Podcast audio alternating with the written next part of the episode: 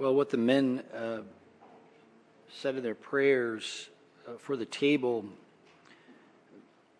was really good today, and I appreciate you men for that. What Brother Jeff said about Christ is something I think that we forget, and for sure is something that is not talked about in evangelical circles. And what I'm referring to is that Jesus demonstrated that it is possible to be faithful to God. Now, we know that he did more than just be faithful. He was perfect, which was necessary to what Brother Andy said about him being the perfect sacrifice for sin. But we can be faithful, and that's something that we want to make sure that we're communicating not only to ourselves, because that's something that will come up on Judgment Day. It's why we are without excuse, according to Deuteronomy 30, verses 11 through 14. We can be faithful to God, and that is what He requires. It's something also that we want to make sure that we're communicating to our children, is that this is possible. It is possible to be faithful, and so we're thankful for both Christ's cleansing and the fact that He made it apparent that we can be faithful, and that's so important to His humanity. He was, as the Scripture says, fully human and tempted just as we are tempted, and yet was faithful in all things. Well, that's not what we're going to spend our time focused on today. Rather, what I'd like to talk about with you comes from Philippians chapter 3, if you'll turn there. The title for this morning's sermon is Enemies of the Cross. Enemies of the Cross. Enemies of the Cross. And the specific verses in chapter 3 that we will spend our time discussing are verses 17 through 19. Philippians chapter 3. Verses 17 through 19. Please follow along as I read those verses now in your hearing. The Apostle Paul writes, "Brothers, join in imitating me, and keep your eyes on those who walk according to the example you have in us. For many of whom I've often told you, and now tell you even with tears, walk as enemies of the cross of Christ. Their end is destruction, their God is their belly, and their glory in their shame, with minds set on earthly things." Let's pray and ask the Lord's blessing on our time, shall we? Father, thank you that we not only have a place where we can come and freely worship you together, a place where you promise to meet us in a special way. This is your house. We're told that in your word you do have a house on earth, but also that you have given to us certainty from your word. We can build our lives on that certainty, the certainty that comes from your word, from your scriptures. And as we take the time now to open again a text from that inspired word, your scriptures, I pray, Father, that as your people we would give ourselves to not only hearing what is spoken, but, Father, immediately determining to submit our lives to it. Father, make it so, we pray, in Jesus' name. Amen. Well, what should be obvious from just a cursory reading of these verses is that being identified as an enemy of the cross of Christ is a bad thing. Hence the reason Paul then states in verse 19, their end is their destruction. In other words, those identified in this way come Judgment Day will suffer the eternal destruction of being thrown into the lake of fire or hell. What, however, may not be so obvious from what Paul says here in these verses is who it is that is receiving this identification or who this identification includes. And it includes believers. It includes believers, or those who were at one time or for a period of time claiming to be followers of Christ. Today we refer to those individuals as Christians. Hence the reason Paul relays such news with, as he says, tears. For those who genuinely love Christ, as Paul certainly did, it is hard to hear that many who also claim such love will one day betray Christ and become his enemies. And notice that is what the text says. Many, not few. Many who claim to follow Christ now will end up betraying him later. We've known some of those people in this church. Those who started down the right path, loving and being faithful to Christ, but over time kept straying from that path further and further until eventually they were gone. They started as the friends and followers of Christ, but ended in the category of his enemies. And though I can assume that most, if not everybody, who is still part of this church doesn't want that to happen to them, the question is, do you know how to stop it? Which also means, do you know how it happens? Since you can't stop something unless you first know where it's coming from or what causes it. And so again, do you know how a Christian goes from being a Christ lover to one of his enemies? An enemy, as Paul says again, an enemy of the cross of Christ. Do you know what causes a person to end up on this downward spiral? Well, if not, here is the good news. That is what Paul is attempting to address in these verses, to educate us on how you become an enemy the cross, and how also then you prevent it, or you stand firm against it. This he picks up or makes apparent by what he says in verse 1 of chapter 4. Therefore, my brothers, whom I love and long for, my joy and crown, stand firm thus in the Lord. In other words, what I just got done saying is the way to do it. And four things represent then that way, the way to become an enemy, and their opposite, the way to prevent it. Four things. Here is the first. Number one, you don't listen to or seek to imitate your earthly shepherd or spiritual leader. This, in other words, is the first way you become an enemy of the cross of Christ. You don't listen to, or seek to imitate. You don't listen to, or seek to imitate your earthly shepherd. You don't listen to, or seek to imitate your earthly shepherd, or the other term I used, spiritual leader.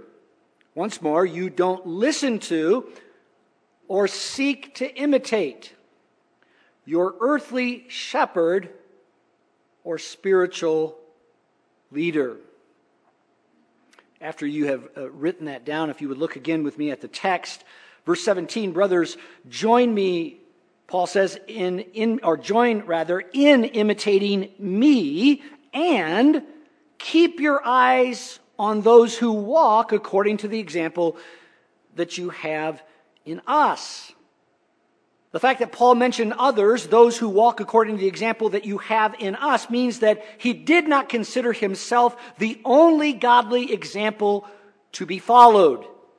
Who Paul specifically has in mind comes from what we see in places like 1 Corinthians chapter 4. Putting your finger here then at Philippians chapter 3, if you'll turn over there. 1 Corinthians chapter 4.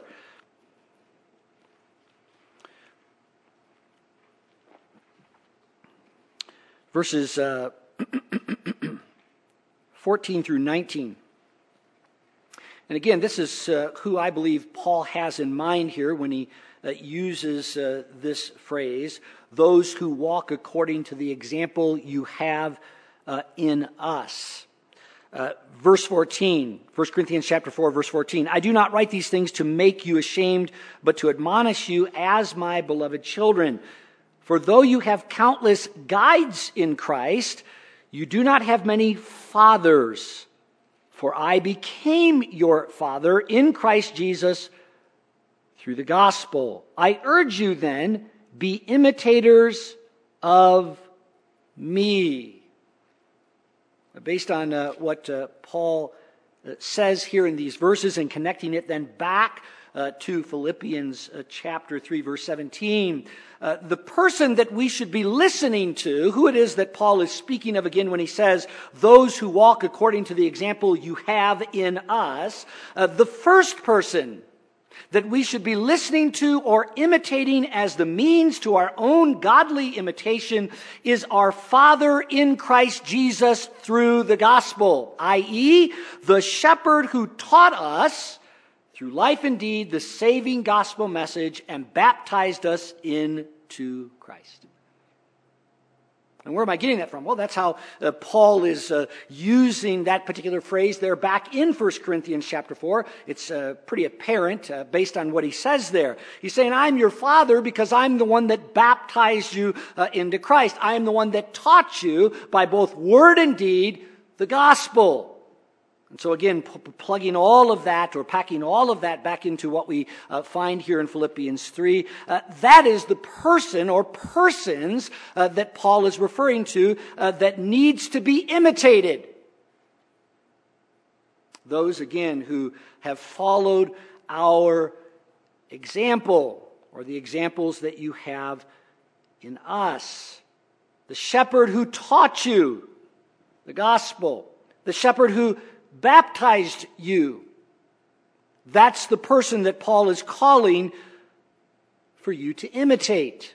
And this, by the way, is not only something that Paul says here in these verses, but the writer of Hebrews makes clear that God wants us to do. Hebrews chapter 13. Hebrews chapter 13, verse 7. You know the text, or should know the text. Hebrews chapter 13, verse 7. Remember your leaders, those who spoke to you the word of God, most specifically here, those who spoke to you the gospel. Consider the outcome of their way of life. And again, here's our word. Imitate their faith. Imitate their faith. Like God, the imitation of our earthly shepherd is to be in function, not form. Is to be in function, not form. It means discovering the principle guiding them versus simply looking at the superficial action itself. In function, not form. We talked about this up at the campground where I talked about what it means to be an imitator of God. And imitating God is to be in function, not form. And so here we see the same thing, or the same thing rather, is to be applied when it comes to imitating our earthly shepherd. And the difference between these two, let me give you an example. The difference between imitation by form versus function. Form. We do not have flying cars. We do not have flying cars. Function. We do have flying cars. We do have flying cars. We have means of transportation that include flight. We call them airplanes. One is an observation based on form. The other is an observation based on function or principle. Most people live by form their entire life. is lived by the imitation of form. And we call these kinds of people posers or parrots, rather than living by function, which makes you instead a pioneer and a pro in everything. There is a saying, he who discerns the principle discovers the power. He who discerns the principle discovers the power. In other words, you too now possess what is needed for success. That's what discerning the principle does. And discerning the principle is what it means to imitate function, not form. Why then don't most people do this? Why do most people not imitate the function or the principle and instead imitate form and become dummy posers and parrots? Why is that the case? Well, in the words of Elon Musk, a man who has spoken about this very thing in his own life, his imitation of function or principle is the means by which he operates. He said this, and I quote, "It takes more mental energy to imitate by function rather than form takes more mental energy." Translation, people don't do it because they're lazy. They think they have better things to do, so they settle for form rather than function as the way to imitate. The first way, then, to prevent becoming an enemy of Christ, based on what we read there in our verse, using more mental energy to listen and imitate the function or principles, not form, being established through the teaching and behavior of your earthly shepherd. Using more mental energy to listen to and imitate the function or the principles, not the form, being established through the teaching and behavior of your earthly shepherd. Hebrews chapter 13, verse 17, so just 10 verses down from the one that we read just a moment ago, says that you are to make your earthly shepherd's job a joy, because anything less than that would not be advantageous for you. And it says also there the reason why it would not be advantageous for you, and that is because he will give an account of you to Jesus. Which means what? We've talked about this before. His approval of you matters to Jesus, letting you in to heaven. So just ask the question, who do you think he's going to approve? Those who listened to and imitated him, or those who didn't? Questions to determine where you currently stand as it relates to this. Questions for your own assessment. Questions to determine where you currently stand. On a scale of 1 to 10, where do you place the instruction or counsel pastor gives you based on its integration or assimilation in your life? So I don't want you to say, oh, I put it up there in the 10 category, but it never becomes a part of your life. We're not talking about we call it emotional reception here. We say, oh, I love what he says, but do you do it? You see, there's a difference. The old term that was used to describe the former of these two is a sermon taster. You come in on Sunday mornings and you listen to the sermons and you love what you hear, but you leave no different. So again, the question, as it relates to this first point, how you avoid becoming, remember, this is all about avoiding becoming an enemy of the cross of Christ. On a scale of 1 to 10, where do you place that instruction? Some of you I've known over the years, and I've known you long enough to know that you listen to what I have to say, and then you consider what it is that you want to implement and what it is that you don't. And so for you, I'm essentially a 2 as it relates to integration or assimilation. How much time, another question, how much time do you give to thinking about and attempting to discern the principles being established by the way your pastor behaves or responds to situation? It means asking this question, why does pastor say or do what he does? Why? Not this is what he does, or these are the kinds of shoes he wears, so I'm going to wear those shoes too. See, that's the poser. Or pastor says, that's the parrot. How about taking the time to say, why does maybe he wear those shoes? Why does he say those things? What's the principle undergirding all of that?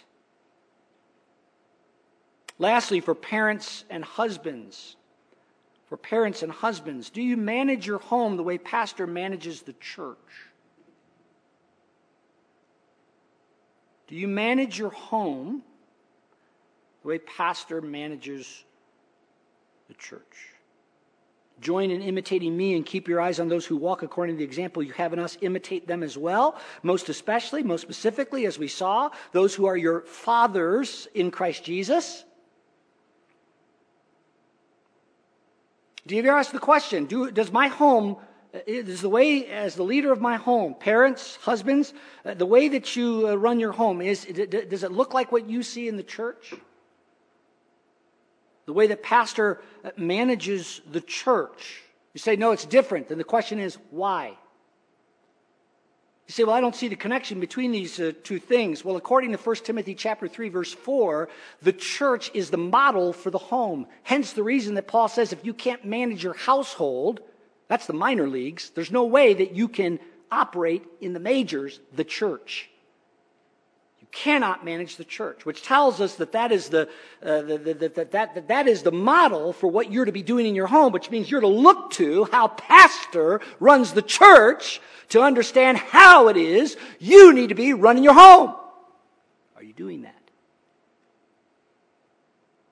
I'll give you some examples of what I'm talking about when I say that. How he talks to the congregation. I'll never get over this. As a kid, this was a part of the discipleship, and one of the things that I'm incredibly grateful for, even though my parents weren't Christians. When we were being dummies, our parents told us we were being dummies. Our parents used derogatory language to speak to us when we deserved it. And somewhere in the mix between the time that I grew up to now, this idea is coming in the mix that if you do that, you're going to somehow destroy the psyche of your fragile child. And so I've even heard some of you say this. Oh, well, I would never speak to them that way. Do you understand that this is one of the most effective tools God uses in relation to us? And he expects us to use in relation to our children. Because when those derogatory terms are used, and they're fitting, by the way, we're not talking about slandering someone here. But when it's fitting, when you use that, it becomes a catalyst, a powerful catalyst for change. Because when I say, you idiot, nobody wants to be the idiot. That child wants to get as far away from what's being identified or why he's been being identified as the idiot. He wants to get as far away from that as he possibly can. Maybe someday we'll take the time to look at all the derogatory terms that are in the text of Scripture. You know, it's interesting to me, and I just said this last night. We were having a conversation about this. If you look at the Hebrew and the Greek, and this is where the English translation does a disservice because even in the literal translations, there are a lot of derogatory terms, meaning what we would call swear words today that are used in both the Hebrew and the Greek. When you see all over the Proverbs that word fool, it's not the word fool. That's too nice of a term. It's dummy. It's dipshit. It's idiot. That's literally the word. It is an offensive word meant to be a catalyst that motivates you and pushes you away from it. I don't want to be that. And we've lost that. Well, you ask yourself, is that the way I speak to you in this church? Where do you think I get that from? Have you ever asked, what's the principle driving pastor to do that? Well, now you know. But again, imitation. We're dealing with the issue of imitation. You want to never be an enemy of the cross of Christ, then the first thing you need to understand is you need to imitate me, whether you like it or not. And for those of you running your home, how do you talk? How do you talk to your family? Is it congruent? Is it consistent with what you see in the way that I talk to you in this church? How about how you dispense justice? How does pastor dispense justice? The punishment shall fit the crime. It's not, well, today's Wednesday and I'm a little tired today, so we're not going to deal with it. Or I'm going to give you another warning. Can anybody show me where that's at in Scripture, by the way? How you dispense justice. What the discipleship looks like after you dispense justice. By the way, you keep calling them the idiot until they become something other than that. How are you dispensing justice? How much time are you spend getting to know your families? You know how much time I've spent getting to know you? Are you taking that kind of time in discipleship, talking with them to get to the root of the problem as part of discipleship? Cyprian, one of the church fathers, said it this way. I love it. If we know what made us fall, we can heal our wounds. It goes back to what I said in the introduction. You got to know what's causing it, and that takes time, and it's messy. It takes hours away from watching the boob tube or whatever else you had planned to do that night. It takes time to get to the bottom of things. And that's what it means, by the way, to love somebody. What are you thinking? I need to unpack this. I need to work through this. It takes that kind of time. Are you doing that? Are you imitating your earthly shepherd? Quote from Ignatius. I find this interesting. I've told you about this, I believe, about him before. Ignatius is one of the early church fathers, so early, as a matter of fact, that he was a direct disciple of the Apostle John. Keep this in mind, based on what he says.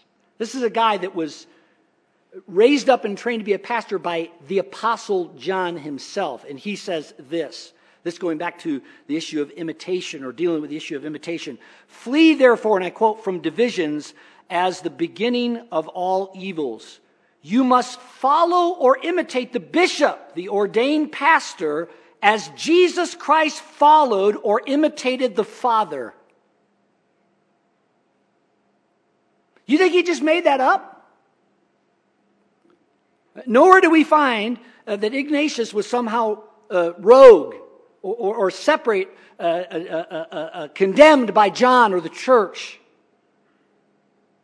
As a matter of fact, it's just the opposite. And so here's the guy that was trained by John. What's the chances he got this from John? You must follow or imitate the bishop, the ordained pastor, as Jesus Christ followed or imitated the Father. Without this, no group can be called a church. Wow. That's what he said. So are you doing that? Are you doing that? Number two, how you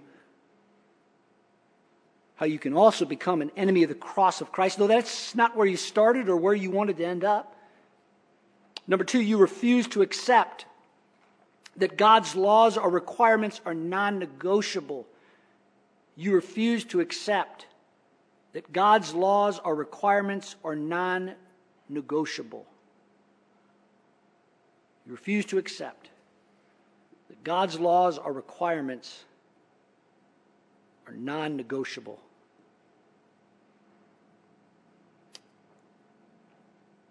Back in our text, verse 18, where we pick up this phrase, enemies of the cross of Christ, that phrase, the cross of Christ.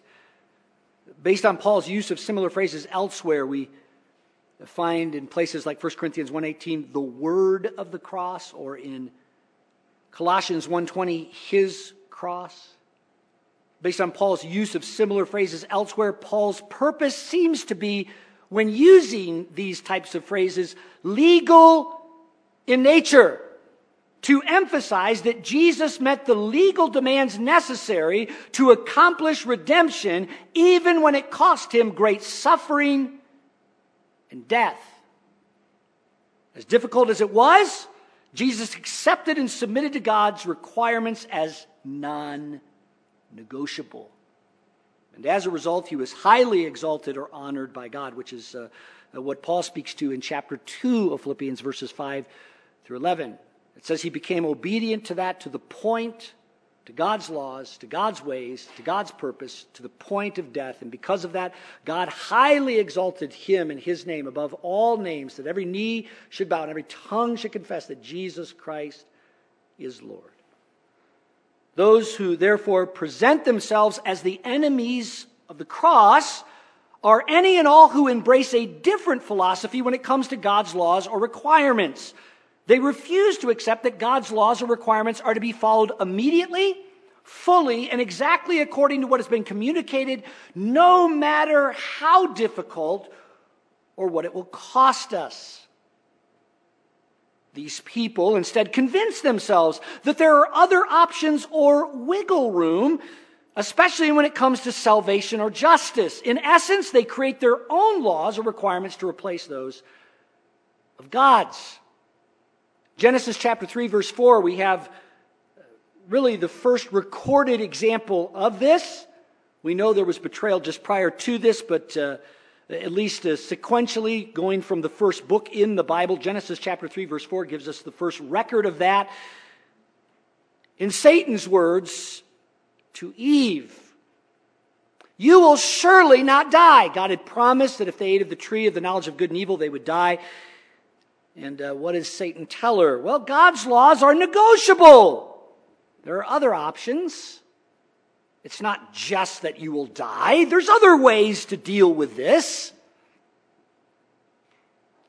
The second way, then, to prevent becoming an enemy of Christ: accept God's laws or ways as absolute and non-negotiable and build your life or safety upon such certainty. Accept them as absolute and non-negotiable and build your life on that. What am I talking about? Well, Matthew chapter 7, verse 24, where Jesus says, "Whoever hears these words of mine and does them is like a man who built his house upon the rock." There's safety in that. There's security, stability in that. In what? Taking God at his word. Maybe another way to just say it, right? We don't say, "Well, I know he said that, but I think there may be another way." Questions then to determine where you currently stand as it relates to then this second point. Questions to determine where you currently stand. Have you ever been guilty of committing a capital crime with an obstruction of justice multiplier? If you're that kind of a person, then you are a person that's guilty of this very thing.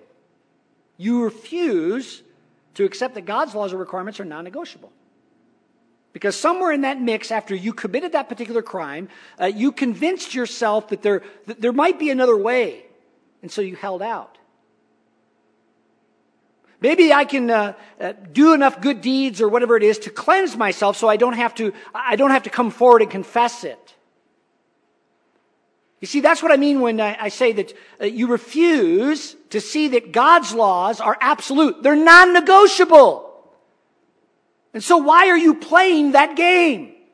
And so often this happens. Somebody comes forward and it's like, "I did this," or whatever, and you confess it and you say, "Okay, well, how long ago was it?" And it's always 2 weeks. You say, "What were you doing? Sitting on it like an egg waiting for it to hatch? I mean, what's the deal here?" "Well, I know what the deal is. I know what's going through your mind. Your mind is filled with, well, maybe there's a way. Maybe I can wait. What you're really saying is, I will surely not die. There's another option. I can negotiate this." And the thing you miss, the thing you fail to understand is God doesn't negotiate with terrorists, and that's what you've become. You do what God says. And when you break his law, you do what God says you do in relation to breaking his law. It's non-negotiable. And until you get that, until you embrace that, you are on the path, you are on the downward spiral that ends in becoming an enemy of the cross of Christ. That's how it happens. That's how it happens. Have you ever tried to convince yourself that you don't have to immediately seek justice when you sin or obey when it's difficult? Why didn't you do it? It was hard. So hard that you sweat drops of blood? You resisted to the point of shedding your own blood. Hebrews chapter 12. That hard?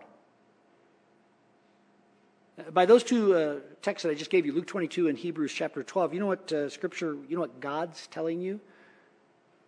Don't even open your mouth that way unless that's the case. Unless you've resisted to the point of shedding your own blood or you have sweated drops of blood, don't even go there.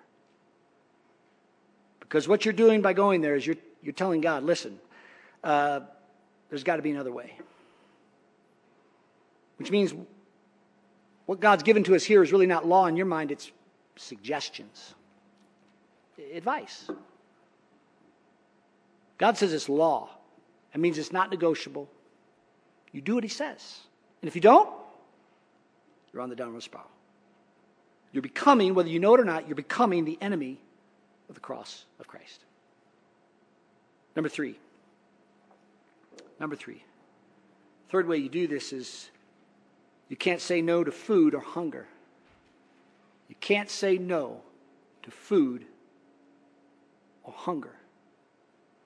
You can't say no to food or hunger. Look at verse 19. Their end is destruction. Their God is their belly. That phrase, their God is their belly, is an ancient idiom or way of referring to a person who shows more faithfulness to eating than they do everything or anyone else.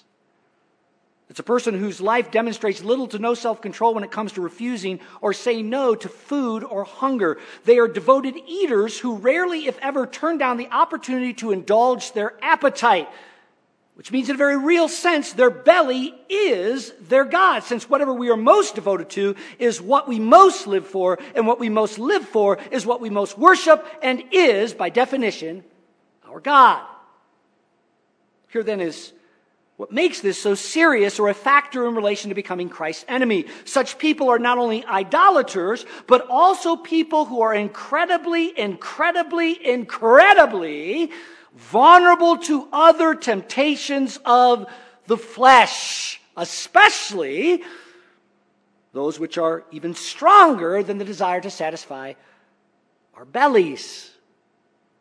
Let me give you the perfect example. Sexual temptation. Sexual temptation.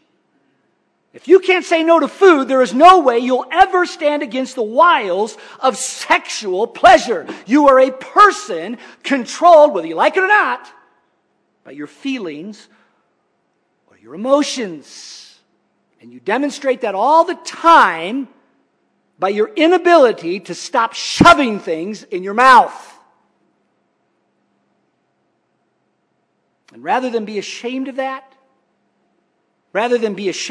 these people love or glory in it.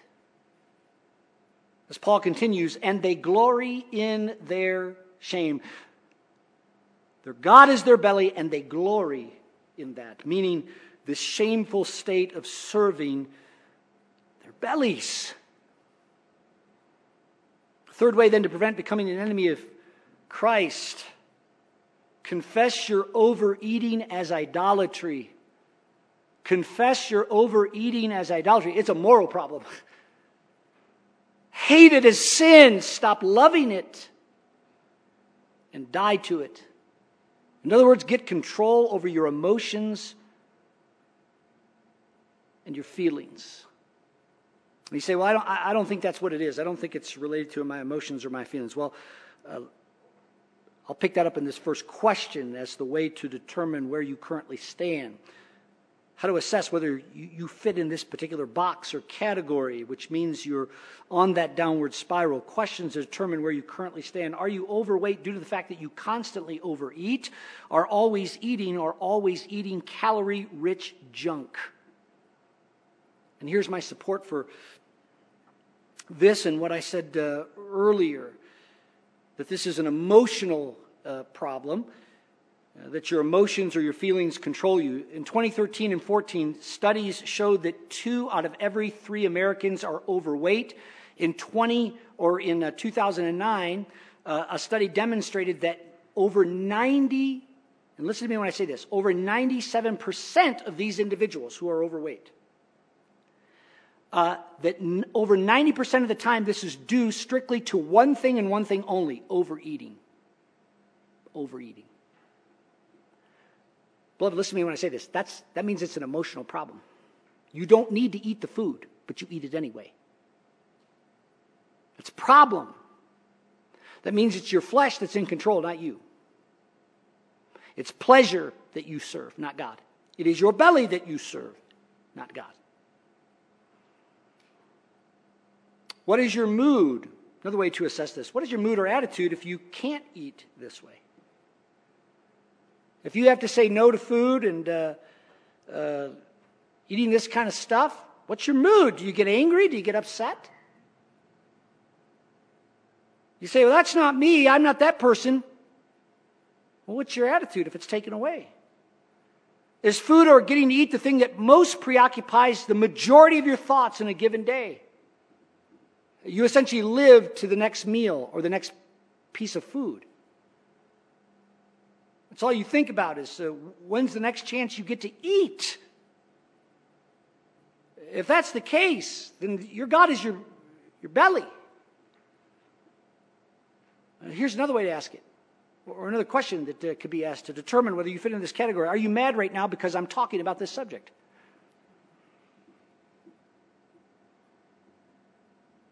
My answer to you would be, I'm not ultimately the one that's talking about it. God is. They are enemies again. Look with me, beloved, again at the text. They walk as enemies of the cross of Christ. Their end is destruction for that. Their God is their belly. That's God saying that. Finally, number 4. The fourth thing that Paul points to, and hopefully parents, you're thinking about this in relation to your kids. He's saying, do they fit into any of these categories? Because if they do, then I'm responsible for that to make sure they get off that particular downward spiral, that particular path that will eventually make them the enemies of the cross of Christ. Number 4, and this most assuredly applies to kids. I would say, as a matter of fact, points 3 and 4 are tied to a lot of kids. Especially when they come forth from the womb. They come forth, as the scripture says, speaking lies. And it's the job of the parent to through the rod, to drive that from them. And this fourth point fits along with the third in this respect to children. You worry more about missing out on worldly things than missing out on heaven. You worry more about missing out on worldly things than missing out on heaven. You worry more about missing out on worldly things. You worry more about missing out on worldly things than missing out on heaven. You worry more about missing out. This is the FOMO, fear of missing out on worldly things than missing out on heaven. One more time, you worry more about missing out on worldly things than missing out on heaven.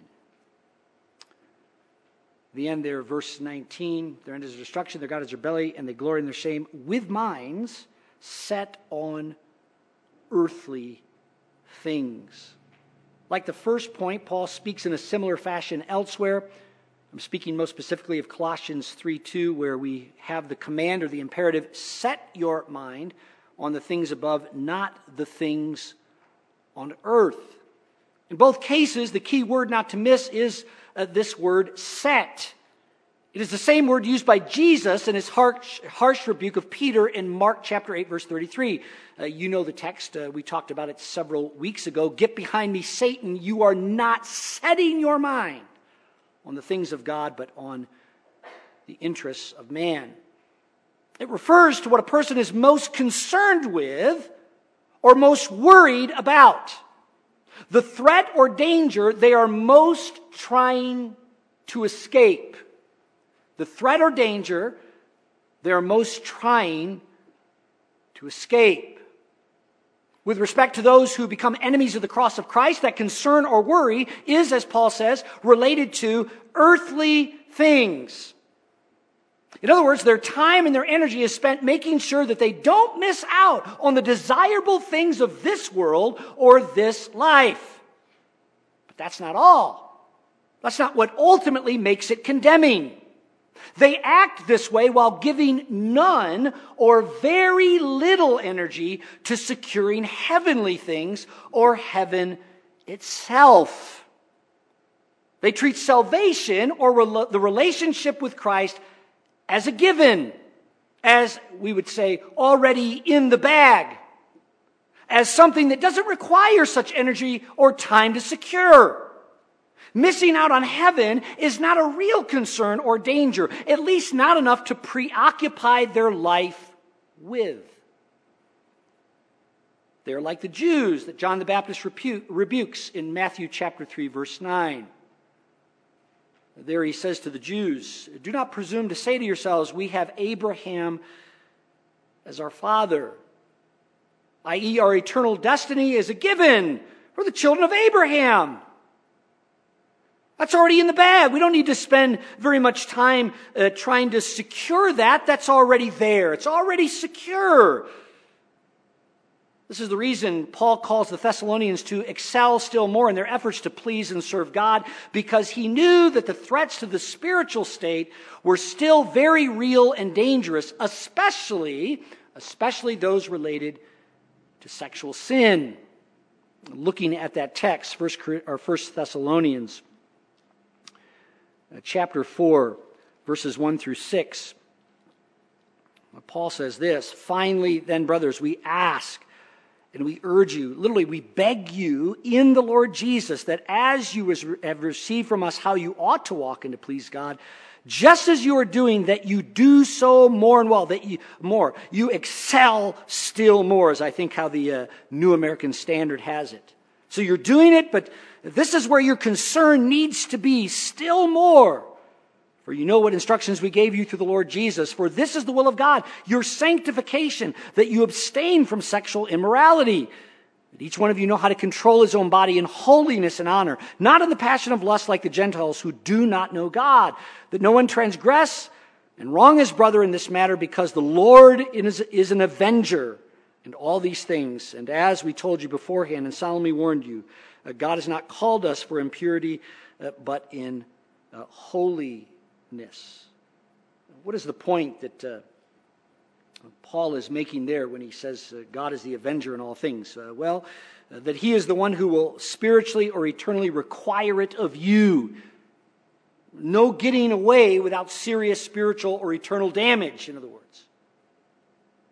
If our eternal destinies or salvation were so secure, hardly would the Apostle Paul speak this way. Hardly would he tell this group of Christians, excel still more. There's a danger out there. There's a threat out there. It's very real. Hardly would Paul speak the way he does earlier in our letter in Philippians chapter 3. Look at verses 12 through 15 as it relates to himself. "Not that I've already obtained this or have already been made perfect, but I press on to make it my own, because Christ Jesus has made me his own. Brothers, I do not consider that I have made it yet my own, but one thing I do, forgetting what lies behind and straining." Here's that idea of agonizomai that Jesus talks about in Luke 12. Agonizomai. Agonizing, straining forward to what lies ahead. "I press on toward the goal for the prize of the upward call of God in Christ Jesus. Let those of us who are mature think this way." So even Paul, as it related to his own life, this was his thinking. Hardly was it, that's already in the bag. I've come to Christ. My salvation is secure. Instead, going back even to chapter 1, verse 21, "For me to live," we sang it today, "for me to live is Christ." Pleasing or serving him is where I spend, Paul is saying, the majority of my time and energy. That is what I'm concerned with doing. Heaven is not yet in the bag. The principle then, not to miss. The principle not to miss. We are always more concerned or more involved and give more attention to anything that is not as safe or secure as we would like it to be. Let me just say it again. The principle is this. We are always more concerned or more involved and give more attention to anything that is not as safe or secure as we would like it to be. And I say we are always that way because that's always the case. When you don't feel secure or safe about something, you spend a lot of time trying to shore that up. That's just human nature, and that's a good thing. The problem isn't there. It's just what you're spending your time attempting to shore up and what it is that you don't worry about. A recent study in regard to physical health bears this out. What was discovered in this particular study, I heard it just this week, it was so interesting, and it made the point that I'm attempting to make here. What they found was they did this study on infectious diseases, where these particular diseases were the most rampant. And what they found was this correlation between where infectious diseases were the most rampant, there you also found the most authoritarian governments. And so the places where there's real danger of being infected were also the places where the governments were the most involved and minding or making sure that the people were minding the rules. And so the same principle, where things are not safe and secure, there also we find greater involvement and attention to the rules, which once more needs to be the case when it comes to our salvation or getting to heaven. We are not yet there, and there are many, many dangers, infectious diseases. Not physically, but spiritually, to knock us off course. And worrying about missing out on the things of this world is a big one. It represents the biggest threat. You spend all your time worrying about that stuff, and the one thing you don't worry about is the thing you most should be worried about, missing out on heaven. Hence the reason for Jesus' words in Matthew chapter 6, verse 19 and 20. And he says it very clearly, do not lay up treasures on earth. Notice he doesn't say, spend a little time there, manage your time, just make sure you're doing the other. He just says, don't worry about it. As a matter of fact, by verse 33, he says just that, don't worry about it. Father knows that you need these things, seek first his kingdom, and all these things will be added to you. Don't worry about it. Don't have a concern for that. Instead, lay up treasures in heaven. In other words, the worry or the focus needs to be on getting to heaven. We are not yet there. And this really goes back to where we started, right? Many start out as followers and friends of Christ, devoted, faithful followers of Christ, and yet where they end up is not where they started. They end up as enemies of the cross of Christ. The fourth way then to prevent becoming this, an enemy according to Paul of the cross of Christ, the fourth way is to worry about missing out of heaven more than the things of this world. You genuinely need to worry about that. And again, going back to that very interesting study on infectious diseases, when you're worried about something, you'll give yourself to it. I talked about this in a young church related to the issue of the fear of God. The thing that you fear the most is the thing that you will be most committed to. And that's this principle. It's exactly this principle. And the thing you need to be most fearful of is that you're going to miss out on heaven and you will receive the wrath of God. Don't treat your Christianity as, well, that's in the bag. That's already there. The thing I need to be worried about is all these other things. Clearly, that wasn't the mindset of Paul.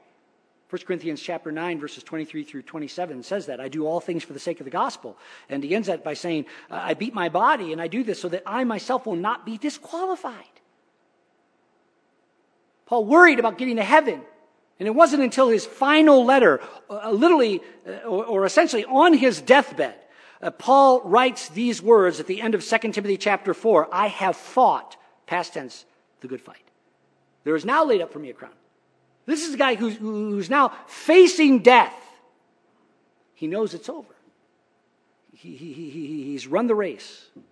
He's finished. You're not there yet. I'm not there yet. Questions then to determine where you currently stand as it relates to this fourth and final point. Questions to determine where you currently stand. Here's the first. Since becoming a Christian, has your involvement with the church or in the things of God, Has your involvement with the church or in the things of God increased or diminished over time?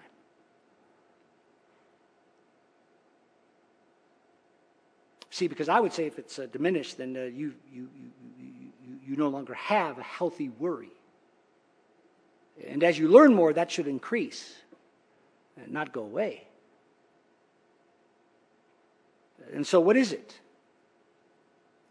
If we were to graph, were you the kind of person that started out and you were always there? Anytime there was something going on with the people of God, you were there. You were always there. You always involved yourself. You were that kind of a person. And now, because of whatever, and I've seen this, either because of discipline or maybe discipline in relation to your family. Maybe your kid went apostate. And now all of a sudden you're cool. Everybody knows it.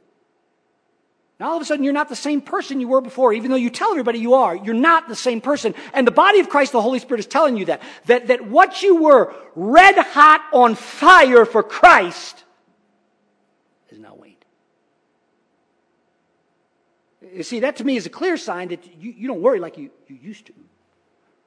You don't have a healthy concern. You think somehow it's in the bag, or maybe you just don't care anymore and you want to go to hell.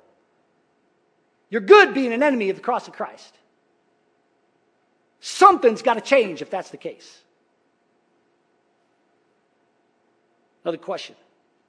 How much of your brain on a daily basis is given to thinking about what is pleasing to God or how to better please Him with your life? See, that should be every day. Every day. Every day my thoughts. I'm talking about myself here now. Every day I'm thinking about, okay, Lord, when I say the Lord's Prayer, I always end it. For yours is the power, the glory, and the kingdom forever and ever. And Lord, get me safely home to that kingdom. And that's what I'm thinking about. I got to fight another good fight today. I got to keep on going. As long as I'm here, I got to keep on going. For me to live is Christ. When I die, that's my gain. Keep on going. That's the constant thought. I'm preoccupied with that thought. Is that what it is for you, or is it preoccupied with worldly things? Does that mean I don't think about worldly things? I do, but again, what preoccupies? How much time? In either of the two categories, you young people, where is it? And I'm sorry, I will apologize, because the problem may be your parents. You don't see it in your parents. Well, understand another day, mommy and daddy ain't going to be standing next to you, and you won't be able to blame it on them. You need to hear what God says. Where's your concern? How much of your day is spent pondering what you've learned or read in God's Word, and once more, determining how it applies to your life or helps you become a better image bearer for God? We talked about this at the campground. We talked about what it means to be an image bearer. And when I said this would change the way that you read your Bible, this being God's self-disclosure. He is the one that we are to be reflecting or copying in our function. And so it's His self-disclosure that we use to do that, which means when I read it, I say, okay, what's the principle that's being established. What is it telling me about how God acts? And we talked about some of that. I give you some examples of that, like the fact that God responds in kind. And so as I read God's Word, I'm reading it in that way. Are you doing that? How do you read your Bible? See, this is very much related to this fourth pitfall, if you will. What is your mind set on? Being successful, being great in heaven, or being great on earth? What are you deep down? What are you deep down most worried about? You need to ask that question. What is your greatest fear? What are you most worried about losing? Closing challenge, not contemplation today, but challenge. I want to challenge all of you to re-listen to this sermon, to re-listen to it, and to make sure that you understand all of the points, and to make it your mission to not become an enemy of Christ according to what we've just learned. Let's pray. Father, thank you that we could talk about these things and how timely it is in light of some of the recent disciplines. Father, I pray that your people would take it to heart, and most of all, the parents in this church, as I talked about, it's time to grow up. It's time to step up to the responsibilities you've given us. And courage is not about the fear that we feel before going into battle. Courage is the fact that we know how to ignore that fear and go into battle. I pray that that would be so for every parent in this church with their children. They would not let that fear and the selfishness that drives it drive them away from saying the hard things to their kids and to being what you've called us to be, so that their kids do not become the enemies of the cross of Christ. Make it so, we pray, in Jesus' name. Amen.